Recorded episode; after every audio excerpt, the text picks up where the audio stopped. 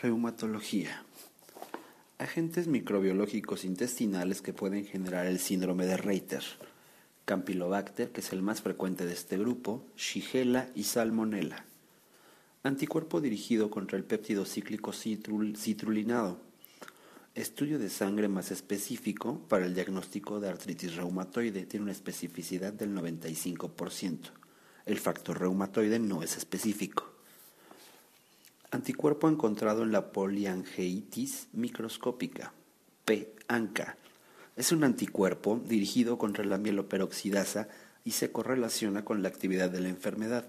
Solo se encuentra en la forma microscópica de la poliartritis nodosa o poliangeitis microscópica.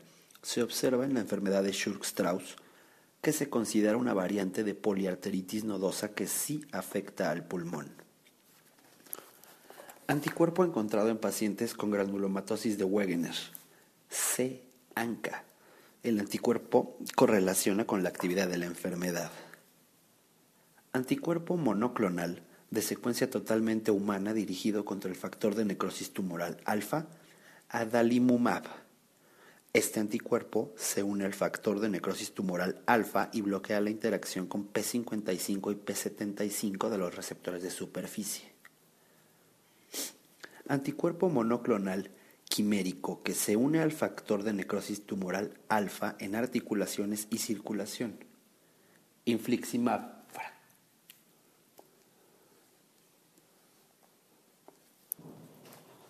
Anticuerpos presentes en el síndrome de Sjögren.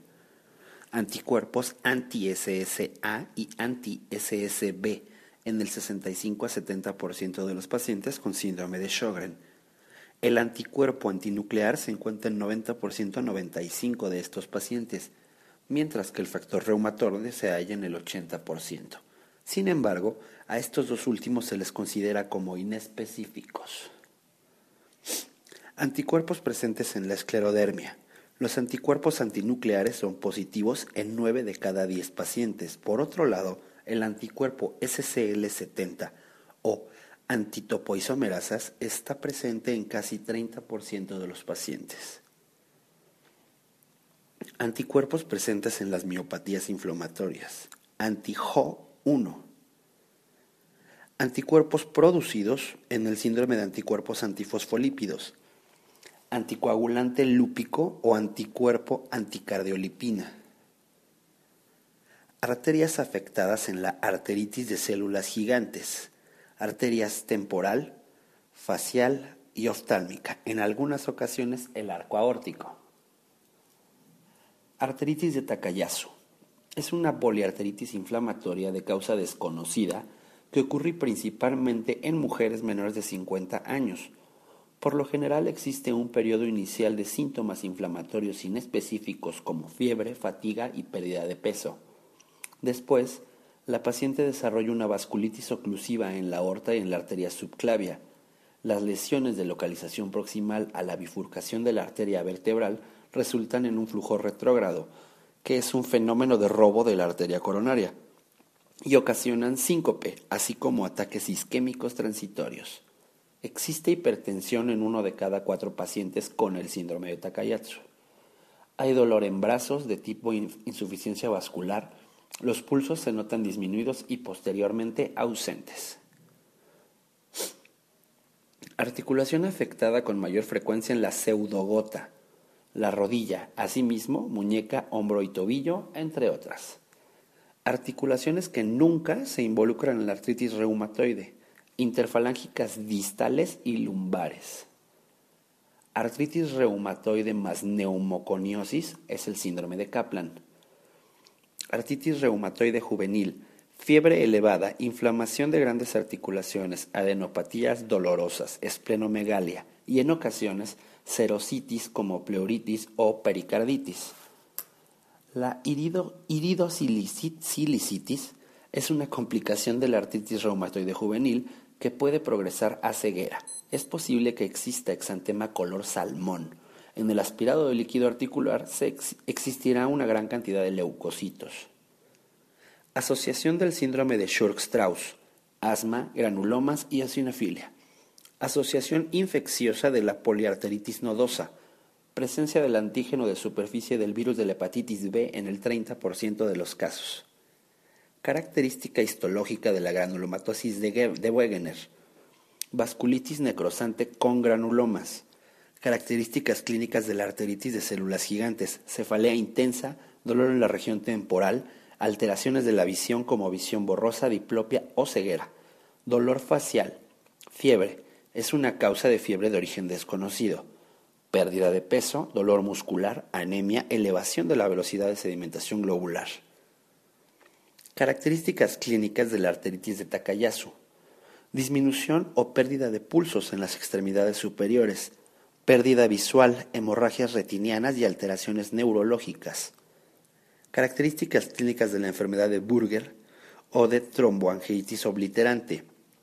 Paciente con claudicación en las extremidades, fenómeno de Raynaud, tromboflebitis, ulceración y gangrena.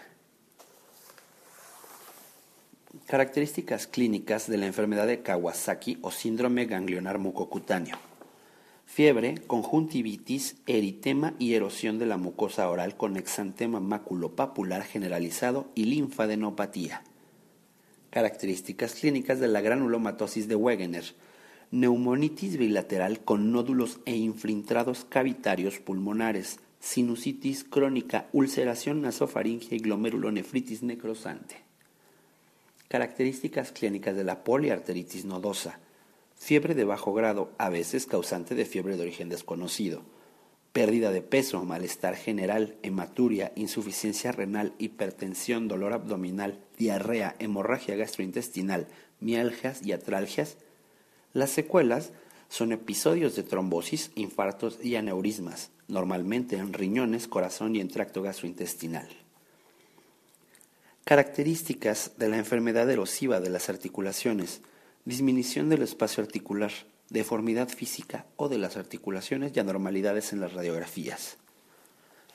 Características diferentes del exantema malar del lupus eritematoso sistémico y del exantema del lupus discoide. En el lupus eritematoso sistémico, el exantema malar difuso maculopapular aparece con la explosión a la luz UV tipo B y se resuelve sin generar cicatriz. En el lupus discoide existe un exantema circular con borde elevado que se presenta sobre el cuero cabelludo y la piel. Este exantema puede ser desfigurante debido a que ocurre atrofia central y cicatrización. Características histológicas de la arteritis de células gigantes. Vasculitis granulomatosa segmentaria con fragmentación de la lámina elástica interna, fibrosis de la íntima y disminución del diámetro luminal. Características histológicas de la arteritis de Takayasu. Vasculitis necrosante con fibrosis masiva de la íntima. Características microscópicas de la enfermedad de Burger. Vasculitis recurrente con infiltración de neutrófilos y microabscesos, así como trombosis segmentaria. Características microscópicas de la poliarteritis nodosa Vasculitis necrosante segmentaria, este mismo patrón se observa en la enfermedad de Takayasu. Complejos inmunes de la púrpura de Geno-Schönlein, complejos inmunes de IgA. Complicación más seria del síndrome de Besset, ceguera. Entre otras complicaciones se menciona el involucro neurológico en 20% de los pacientes, como por ejemplo meningoencefalitis crónica que puede llegar a lesiones de tallo cerebral y alteraciones psiquiátricas. Complicaciones más temidas de la pericondritis recurrente, dilatación de la raíz aórtica e insuficiencia aórtica. Complicaciones no articulares de la artritis reumatoide, pericarditis, nódulos y derrames pulmonares, anemia, vasculitis, neuropatía periférica.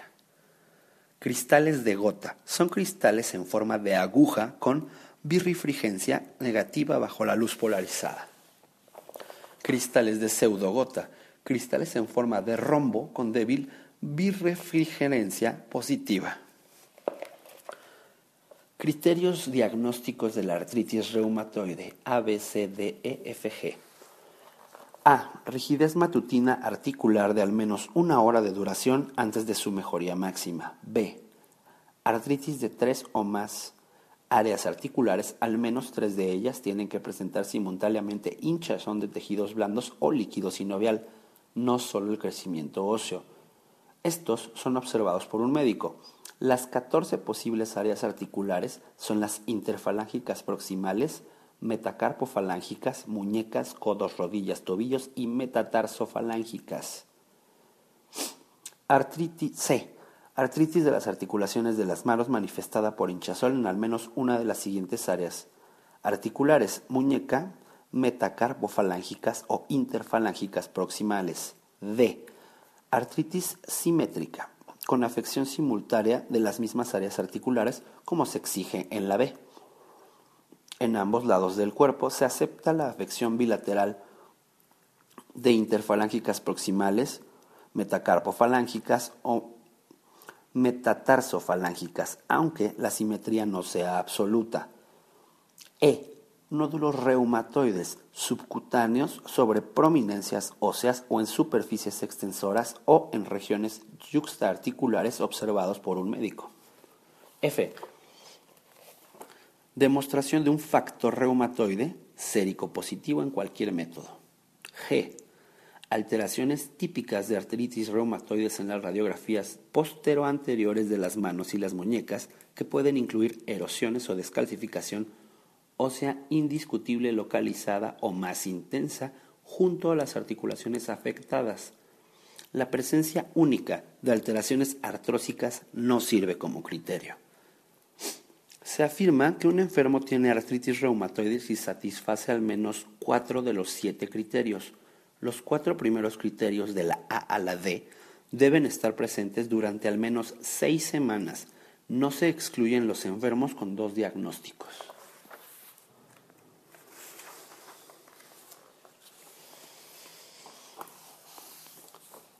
Criterios diagnósticos para lupus eritematoso sistémico. A, B, C, D, E, F, G, H, I, J, K. A. Erupción malar es un eritema fijo, plano o alto sobre las eminencias malares que no suele afectar a los surcos nasogenianos. B. Erupción discoide.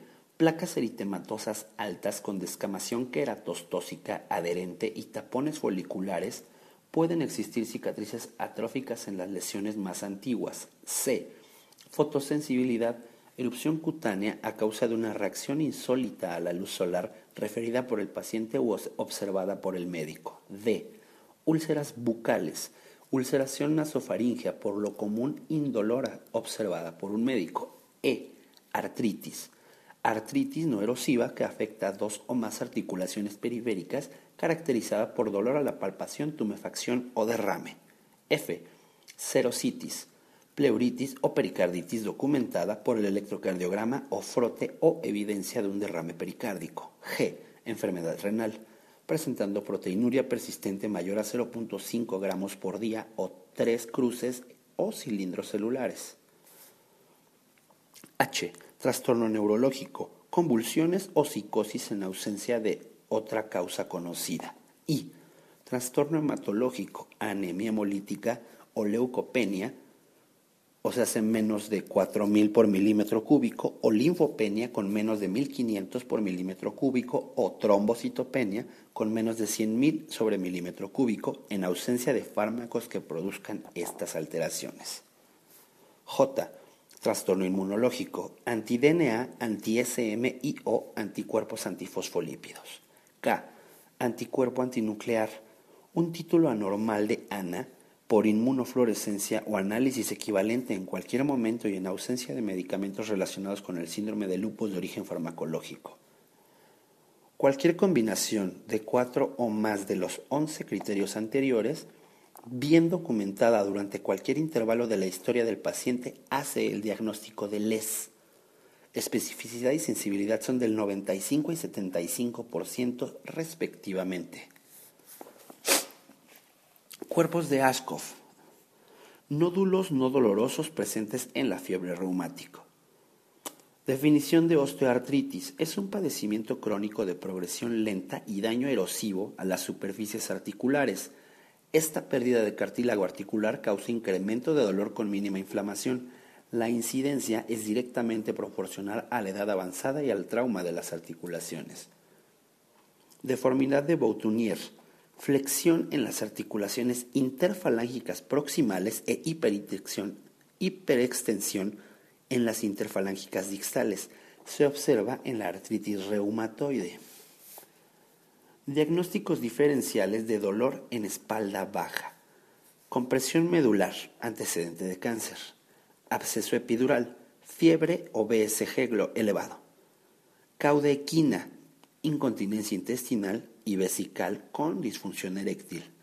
Espondilitis anquilosante en menores de 40 años, el dolor es peor al descansar y mejora con la actividad. Hernia de disco, dolor y adormecimiento de la pierna o el pie. Diferencia de importancia entre la artritis presente en el lupus eritematoso sistémico y la artritis reumatoide. La artritis del lupus eritematoso sistémico es no erosiva. Efecto adverso de la colchicina, diarrea y supresión de la médula ósea creando una neutropenia. Enfermedades infecciosas que pueden generar poliartopatía simétrica, parvovirus B19 y hepatitis B engrosamiento y edema en piel, más restricción de los movimientos, más eosinofilia, el diagnóstico fascitis eosinofílica. Epónimo para los osteofitos de las articulaciones interfalángicas distales, nódulos de Heberden. Epónimo para los osteofitos de las articulaciones interfalángicas proximales, nódulos de Bouchard Esclerosis sistémica o esclerodermia. Esta alteración se presenta con engrosamiento de la piel, que produce limitación del movimiento y dolor en las articulaciones. Existe fenómeno de Raynaud presente en casi todos los pacientes con esclerodermia. Es frecuente que estos individuos muestren alteraciones por involucro esofágico, como disfagia y o enfermedad por reflujo gastroesofágico.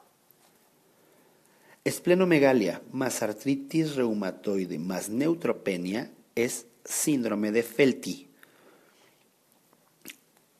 Espondiloartropatía seronegativa del tipo artritis psoriásica.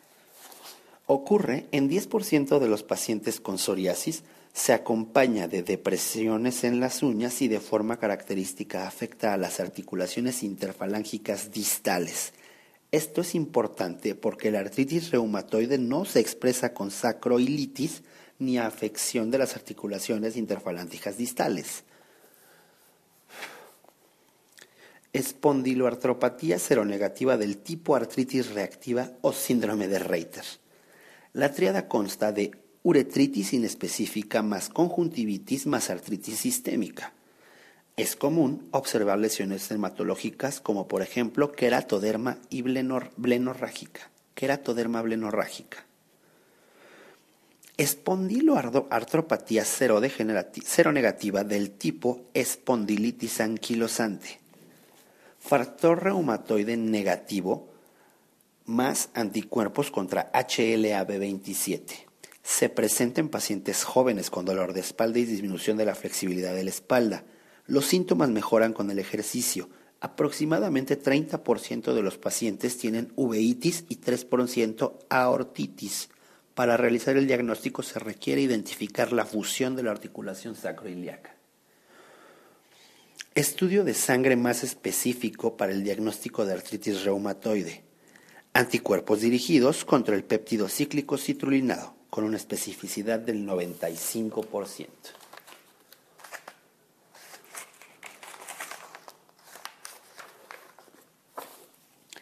Estudio diagnóstico de elección del síndrome de Besset no existen estudios diagnósticos específicos de ordinario. El fenómeno de patergia se utiliza como un criterio para este síndrome, que es la hipersensibilidad a la punción de la piel. Estudio diagnóstico de elección en fascitis eosinofílica, biopsia de piel.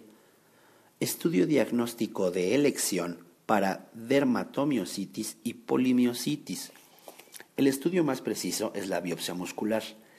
En casi 30% de los pacientes existe presencia de anticuerpos Jo1 que tienen alta especificidad para la dermatomiositis.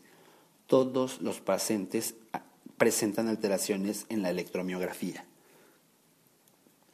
Estudio diagnóstico de elección para el diagnóstico de quiste de Baker. En caso de que la exploración física con transiluminación no sea diagnóstica, se podrá solicitar ultrasonografía o resonancia magnética. Estudio diagnóstico para el síndrome de Sjögren. Prueba de Schirmer, en la cual se coloca un papel filtro en el ojo.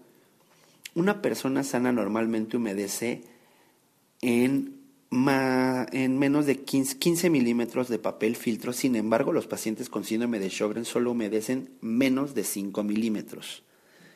Estudio inicial de elección en pacientes con sospecha de granulomatosis de Wegener. detección de anticuerpos C-ANCA. Después el estudio de elección para confirmar es la biopsia de órganos involucrados. Estudio inicial en pacientes con sospecha de enfermedad ósea de Paget radiografías. Estudio para diferenciar entre el Raynaud primario y el secundaria. Capiloroscopía del lecho ungleal. 1. Se coloca una gota de aceite en el lecho ungleal del paciente sobre la base de la uña. 2. Enseguida se examina bajo el microscopio para observar cualquier cambio capilar. 3. En pacientes con esclerodermia y otras enfermedades autoinmunes se observan capilares ausentes, dilatados o crecidos. Estudios diagnósticos utilizados para la arteritis de Takayasu. TAC, resonancia y angiografía. Etapas de la poliarteritis nodosa. Lesiones en fase aguda que muestran necrosis fibrinoide y neutrófilos. Lesiones en fase de curación que muestran proliferación de fibroblastos. Lesiones curadas que muestran fibrosis nodular y pérdida de la lámina elástica interna. Fármaco utilizado en el tratamiento de la crisis renal en pacientes con crisis renal, que sería una hipertensión maligna más una insuficiencia renal aguda. Son inhibidores de la enzima convertidora de angiotensina. Fármacos que se relacionan con mayor frecuencia al lupus inducido por fármacos, hidralacina, isoniazida, procainamida y quinidina. Fascitis eosinofílica esta enfermedad se caracteriza por engrosamiento y edema de la piel, que culmina en restricción del movimiento y simula esclerodermia. En forma característica, el color de la piel tiene una tinción anaranjada. Asimismo, los casos clínicos de pacientes con este trastorno describen los cambios en la piel en combinación con eosinofilia. Es común que los pacientes refieran que los síntomas iniciaron luego de una rutina intensa de ejercicio. Algunos pacientes presentan dolor articular y síndrome del túnel carpiano. Fenómeno de patergia, reacción inflamatoria inespecífica a cualquier traumatismo, rasguño o punción de la piel en pacientes con síndrome de Besset. Fibromialgia, padecimiento que con frecuencia ocurre en mujeres menores de 50 años en el que de manera característica, existen puntos de dolor excesivo a la palpación en el cuello, trapecio, cadera y rodillas. Todos los estudios son normales. El tratamiento puede ser con base en antidepresivos tricíclicos y ejercicio. Gota. Los casos de los exámenes por lo general describen a un paciente con dolor de la articulación metatarso-falángica o podagra ¿Qué ocurre después del consumo de grandes cantidades de alcohol? El cuadro clínico consiste en dolor, eritema y edema de articular súbito. Granulomatosis de Wegener. Vasculitis sistémica con involucro de las vías aéreas superiores e inferiores, con alteraciones renales como la hematuria y proteinuria. Las alteraciones de la vía aérea superior incluyen sinusitis y otitis media, los eventos relacionados con la vasculitis incluyen evento vascular cerebral, púrpura o petequias, uveitis, hemorragia gastrointestinal y dolor articular. Hallazgo en el examen general de orina de pacientes con granulomatosis de Wegener, hematuria y cilindros eritrocitarios, o sea, glomerulonefritis necrosante. Hallazgos radiológicos de la columna vertebral en forma de bambú. Se observa en la espondilitis anquilosante HLA asociado con la arteritis de células gigantes o del temporal, HLA-DR4. Infección por parvovirus B19. Esta infección se presenta con un exantema difuso, poliartralgia, sintomatología gripal y en algunos pacientes con crisis aplásica. La crisis aplásica es más común en los pacientes con hemoglobinopatías como la enfermedad de células falciformes.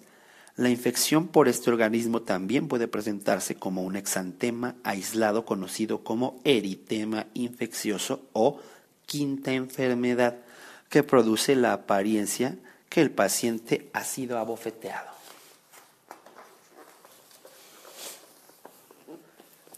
Lista de las principales artropatías seronegativas.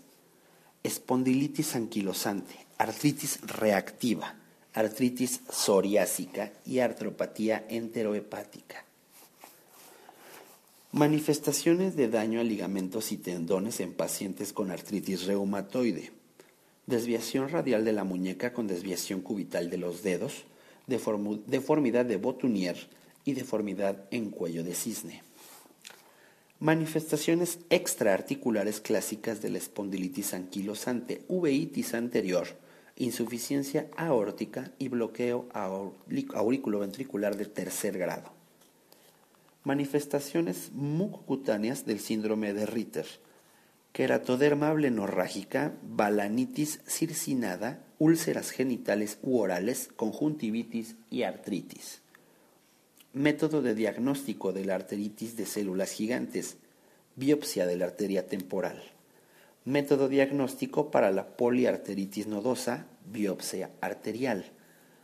Método para diferenciar entre la fascitis eosinofílica y la esclerodermia. Los pacientes con esclerodermia presentan piel brillosa y suave, fenómeno de Raynaud e involucro esofágico. Por otro lado, la esclerodermia no se presenta con eosinofilia como en la fascitis eosinofílica. Nombre alterno de la enfermedad de Burger, tromboangeitis obliterante. Opciones farmacológicas para el tratamiento de la artritis gotosa aguda. Antiinflamatorios no esteroideos como la indometacina, colchicina y esteroides orales o intraarticulares organismo causal de la mayoría de los casos de artritis infecciosa, gonococo, 70% de los episodios en pacientes menores de 40 años de edad. La mayoría de las articulaciones infectadas por gonococo no producirá positividad en los cultivos y la tinción de Gram será negativa. Órgano que no se encuentra afectado en pacientes con poliarteritis nodosa, pulmón padecimientos que clásicamente presentan positividad para P-ANCA, poliarteritis nodosa, Churg-Strauss, sin embargo, no presentan una prueba específica. Padecimientos que típicamente se presentan con artritis migratoria, fiebre reumática, infección gonocóxica diseminada y enfermedad de Lyme padecimientos que suelen presentarse con monoartritis, osteoartritis, artritis inducida por cristales, artritis séptica, trauma y amartrosis. Padecimientos que típicamente se presentan con oligoartritis asimétrica, espondiloartropatías, osteoartritis de pequeñas articulaciones de las extremidades superiores. Padecimientos que típicamente se presentan con poliartritis simétrica, artritis reumatoide, lupus eritematoso sistémico, parvovirus B19 y hepatitis B.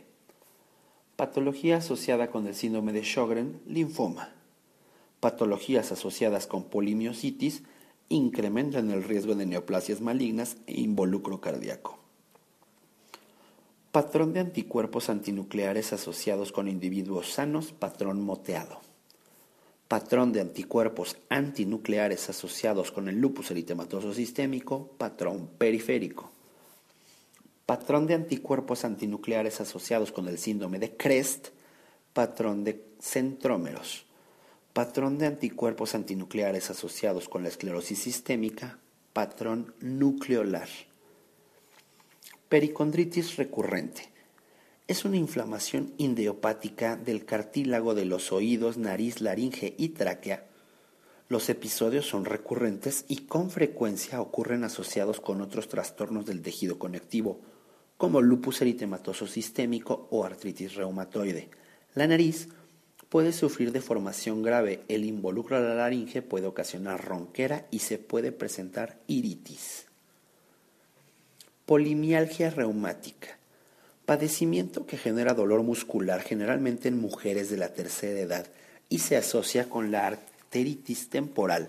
En estos pacientes el nivel de CPK es normal, pero la velocidad de sedimentación globular se encuentra marcadamente elevada. Existe una anemia normocítica y la respuesta de esteroides es excelente. Polimiositis y dermatomiositis. Estas enfermedades se presentan con debilidad muscular proximal que hace difícil al paciente ponerse de pie o subir escaleras. Alrededor del 50% de los individuos refieren dolor muscular. Entre otras manifestaciones se encuentran las pápulas de Gotron, que se describen como lesiones en descamación sobre las articulaciones metacarpofalángicas. En general, estos pacientes tienen elevación de la CPK y de la aldolasa, así como de los anticuerpos antinucleares. Porcentaje de pacientes con dermatomiositis que presenta elevación de anticuerpos antinucleares 80%. Porcentaje de pacientes con poliarteritis nodosa que presentan antígeno de la superficie del virus de la hepatitis B, 30%. Presencia de púrpura palpable en glúteos y piernas en pacientes pediátricos es la púrpura de Geno Schonlein. Primer estudio a realizarse en pacientes con sospecha de arteritis temporal, del temporal, es una determinación de la velocidad de sedimentación eritrocitaria si esta está elevada, se administra prednisona a dosis de 60 miligramos por día. Primer estudio que se deberá realizar en un paciente con artritis reumatoide en quien se sospecha subluxación atlantoaxial. Radiografías de la región cervical en vistas múltiples que incluyen una de boca abierta. Después se realizará tomografía computada o resonancia magnética. Principal articulación afectada en pacientes con osteoartritis, rodilla. En segundo lugar de frecuencia, la base del pulgar. Principal asociación de la enfermedad de Burger o tromboangeitis obliterante, tabaquismo. Principal causa de muerte en pacientes con esclerodermia, involucro pulmonar. Principal efecto secundario de la hidroxicloroquina, retinopatía para prevenirla se debe de realizar una exploración ocular regular. Principales efectos secundarios de la administración de sales de oro. Exantema, disminución leve en el control leucocitario y síndrome nefrítico. Por eso se deberá monitorear la función renal, examen general de orina, citometría hemática. El fármaco se detendrá si hay un exantema o proteinuria. Principales efectos secundarios del metrotexato, hepatitis, fibrosis hepática y neumonitis. Proporción de casos de lupus eritematoso sistémico que son mujeres, 90%. Proporción de individuos sanos que presentan positividad para anticuerpos antinucleares, 5%. Sin embargo, cuando se presentan en individuos sanos, los títulos son menores a 1 sobre 80. Proporción de pacientes con arteritis temporal que presenta polimialgia reumática 25%. Proporción de pacientes con artritis reumatoide que presentan positividad para el factor reumatoide 70%. Sin embargo, estos anticuerpos no son específicos para artritis reumatoide y se pueden encontrar hasta en 5% de adultos sanos la prevalencia incrementa hasta el 20%, hasta el 20 en pacientes sanos mayores de 65 años. Proporción de pacientes con enfermedad de Wegener que presentan positividad para C-ANCA mayor al 90%. Proporción de pacientes con espondiloartropatías seronegativas que presentan positividad para HLA-B27, 90%. Proporción de pacientes con lupus discoide que desarrollan lupus eritematoso sistémico, 5%. Proteína a la que se dirige el anticuerpo P-ANCA, mieloperoxidasa, proteína humana de fusión que combina dos dominios de unión extracelular para el P75 del receptor del factor de necrosis tumoral alfa, etanercerpet. Prueba de Finkelstein. Prueba que se realiza en pacientes con sospecha de tenosinovitis de Kervain. La maniobra consiste en solicitar al paciente que empuñe la mano con el pulgar cubierto con los otros cuatro dedos. Enseguida, el explorador desviará la mano en dirección cubital. Si produce dolor, es probable que el paciente presente tenosinovitis de Kervain. Púrpura de Henoch-Schönlein. Púrpura palpable en glúteos y piernas, acompañada de artralgia, hemorragia intestinal, dolor abdominal y melena. Suele presentarte después de una infección de vías aéreas superiores. Quiste de Baker. Es una prominencia de la membrana sinovial de la rodilla que resulta en dolor en dicha región. Estos quistes se diagnostican por medio de la palpación, cuando ocurre una rotura, el dolor se extiende hacia la pantorrilla, simulando el dolor de una trombosis venosa profunda. Es común que estos quistes ocurran en pacientes con antecedentes de artritis. Razón por la cual la infección por el virus de la inmunodeficiencia humana disminuye la sintomatología en pacientes con artritis reumatoide. Se debe a que la artritis reumatoide está mediada en gran parte por linfocitos T, los cuales se ven afectados en el caso de infección por VIH. Razón por la cual se recomienda la administración de metrotexate en forma concomitante con la de infliximab. Es posible que se generen anticuerpos contra el infliximab, lo cual puede disminuirse si se utiliza contra tratamiento con metrotexate. Relación entre el inicio y continuación del alopurinol y los ataques agudos el alopurinol no debe ser iniciado durante una crisis aguda. En cuanto a pacientes que consumen alopurinol de manera regular, si hay ataque agudo, el medicamento no debe ser descontinuado. Relación entre la biopsia renal y el inicio del tratamiento del lupus eritematoso sistémico. Todos los pacientes con involucro renal deberán someterse a biopsia renal antes de que se inicie el tratamiento. Relación y diferencia entre la poliarteritis nodosa y, el síndrome de Church-Strauss. Se puede considerar que ambas enfermedades son iguales, solo que con el síndrome de Church-Strauss sí se encuentra afección pulmonar, mientras que en la poliarteritis nodosa no existe una afección pulmonar. Pseudogota, también denominada enfermedad por depósito de pirofosfato de calcio dihidratado. En general, la rodilla es la articulación afectada con mayor frecuencia. Este padecimiento es más frecuente en pacientes con hemocromatosis, hiperparatiroidismo o acromegalia. Significado de CREST. Calcinosis, fenómeno de Raynaud, alteraciones de la motilidad esofágica y telangiectasias. CREST. Significado pronóstico del, del factor reumatoide en pacientes con artritis reumatoide. A pesar de que no es sensitivo ni específico para realizar diagnóstico, los pacientes con títulos elevados tienden a presentar una forma más agresiva con manifestaciones extraarticulares. Síndrome de Besset.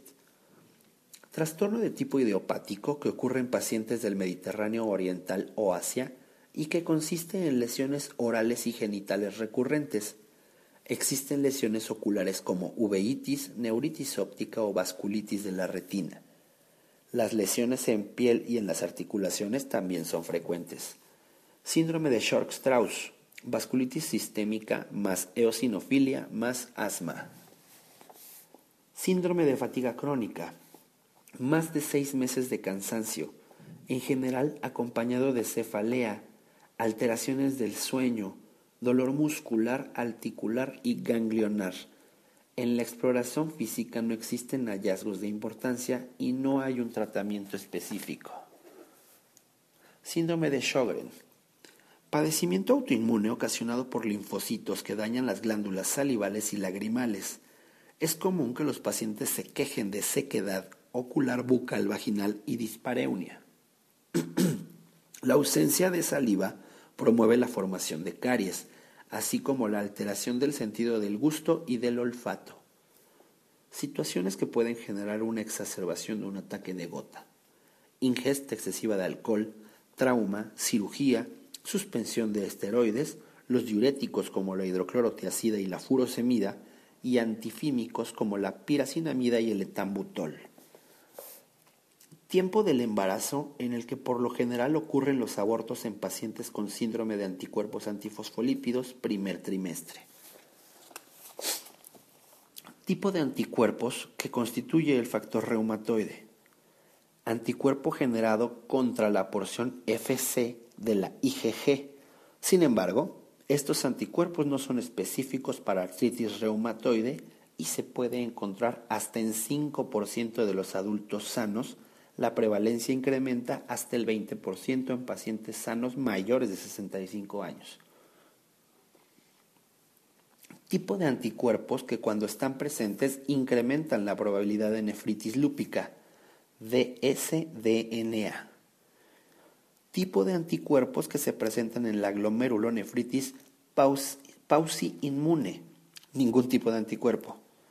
Tipo de fármaco que produce lupus inducido por fármacos a menudo sin anticuerpos antinucleares, quinidina. Tipo de fármaco que produce lupus inducido por fármacos que solo genera anticuerpos antihistonas en un tercio de los casos, hidralacina tipo de glomerulonefritis que se presenta en pacientes con granulomatosis de Wegener, glomerulonefritis necrosante, tipo de luxación que puede ocurrir en pacientes con artritis reumatoide que potencialmente puede producir cuadraplegia, sublutación atrantoaxial. Tipo de músculos que se afectan en el síndrome de Eaton-Lambert y en miastenia gravis, pero no en miopatías inflamatorias, músculos extraoculares. Tipo de nefropatía asociada con la púrpura de geno Schonlein, nefropatía por IgA. Tipo de vasculitis más frecuente es la arteritis de células gigantes o arteritis del temporal. Tratamiento de la arteritis de Takayasu, esteroides. Tratamiento de la enfermedad de Berger o tromboangeitis obliterante, suspensión del tabaquismo. Tratamiento de la enfermedad de Paget sintomática, esta no requiere tratamiento. Cuando es sintomática, se utilizan bifosfonatos y calcitonina. Tratamiento de la fascitis plantar. Ejercicios de estiramiento. En algunos pacientes se requiere la administración de esteroides o la liberación quirúrgica. Tratamiento de la granulomatosis de Wegener, ciclofosfamida. Casi en el 90% de los pacientes tratados logran remisión a 5 años, mientras que los pacientes no tratados tienen una mortalidad del 80% a un año. Tratamiento de la pericondritis recurrente, esteroides. Tratamiento de la poliarteritis nodosa, esteroides y ciclofosfamida. Los pacientes no tratados tienen una alta mortalidad los pacientes tratados remisión a largo plazo de hasta el 90%. Tratamiento de la polimialgia reumática. La respuesta a esteroides es excelente. Tratamiento del síndrome de Besset, colchicina en casos leves y esteroides en casos más graves. Tratamientos para la tenosinovitis de Keravain. No hay un tratamiento específico. Por lo general se administran antiinflamatorios no esteroides y soportes en la muñeca. única variante de poliarteritis nodosa que presenta anticuerpos P-ANCA, poliangeitis microscópica. El nivel de anticuerpos correlaciona con la actividad de la enfermedad. Utilidad de los anticuerpos antihistonas. Están presentes en un 95% del lupus inducido por fármacos. Utilidad de los anticuerpos antinucleares en pacientes con lupus eritematoso sistémico. Más del 95% de los pacientes con lupus eritematoso sistémico presentan positividad para los anticuerpos antinucleares. Esto hace que un resultado de negatividad de los anticuerpos antinucleares sea de utilidad para descartar lupus eritematoso sistémico. Utilidad de los anticuerpos anti-RNP presentes en 100% de los pacientes con enfermedad mixta del tejido conectivo. Utilidad de los anticuerpos anti-SM solo se presentan en lupus eritematoso sistémico del 25 al 30%. Utilidad del ácido acetil salicílico en el tratamiento de la artritis reumatoide. Ningún antiinflamatorio no esteroideo ha demostrado ser superior al ácido acetil salicílico en el tratamiento de la artritis reumatoide. Sin embargo, presenta menos efectos gastrointestinales los no esteroideos. Vasculitis granulomatosa con fibrosis masiva de la íntima es una arteritis de Takayasu. Vasculitis granulomatosa segmentaria, arteritis de células gigantes. Vasculitis más frecuente de la infancia, púrpura de Geno Schonlein. Vasculitis necrosante con granulomas son granulomatosis de Wegener. Vasculitis necrosante segmentaria, poliarteritis nodosa o enfermedad de Takayasu. Vasculitis que se presenta con perforación del septo nasal, granulomatosis de Wegener. Vasculitis que con frecuencia se presenta en pacientes atópicos, síndrome de Chorg-Strauss. Vasculitis recurrente con infiltración de neutrófilos y microabscesos, así como trombosis segmentaria, enfermedad de Berger o tromboangeitis obliterante.